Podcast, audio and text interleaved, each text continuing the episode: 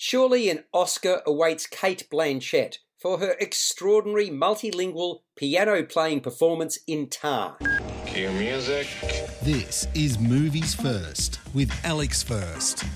She plays Lydia Tar, internationally acclaimed classical music conductor and composer, and maestro at the Berlin Philharmonic.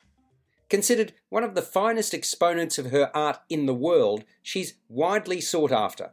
In short, Tar is brilliant, a perfectionist, self centered and driven, but also a hard taskmaster on herself and others. She always struggles to sleep and switch off. The movie starts with Tar interviewed by Adam Gopnik at the New Yorker Festival, where she's quizzed about her approach and inspiration. Her latest projects include publication of an incisive book and an upcoming performance of Mahler's Fifth Symphony. Tar has a partner in sickly Berlin Philharmonic concertmaster Sharon Goodnow, Nina Hoss. The pair has an adopted young daughter, Petra. With her busy schedule, Tar relies heavily upon her personal assistant, the sensitive Francesca Lentini, Noémie Merlant, for support. Events unfold as Tar and the orchestra intensively prepare for the live recording of Mahler's Fifth. Some are and have been sidelined. Among them is a young woman named Krista Taylor, a former member of the fellowship program for aspiring female conductors that Tar founded.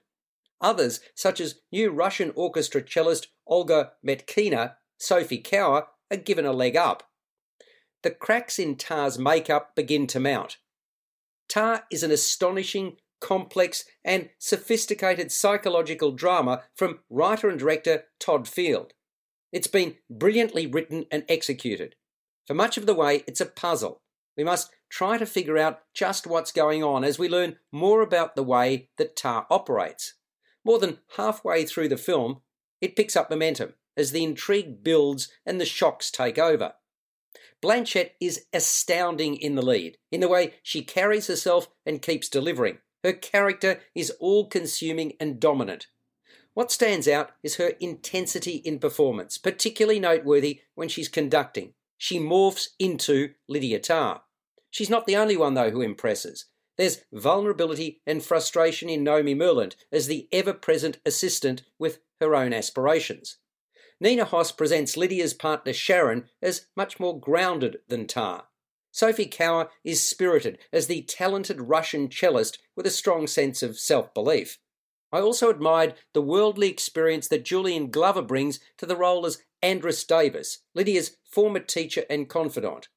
A movie grounded in classical music is nothing without a compelling score, which Hildur Guðnadóttir delivers. Tar requires concentration to follow all the threads, but it's well worth the effort. It's undoubtedly one of the great films of the past decade and scores a 9 out of 10. You've been listening to Movies First with Alex First. Available at Apple Podcasts, Google Podcasts, Spotify, iHeartRadio, or your favorite podcast player. You can also stream on demand at Bitesz.com. This has been another quality podcast production from Bitesz.com.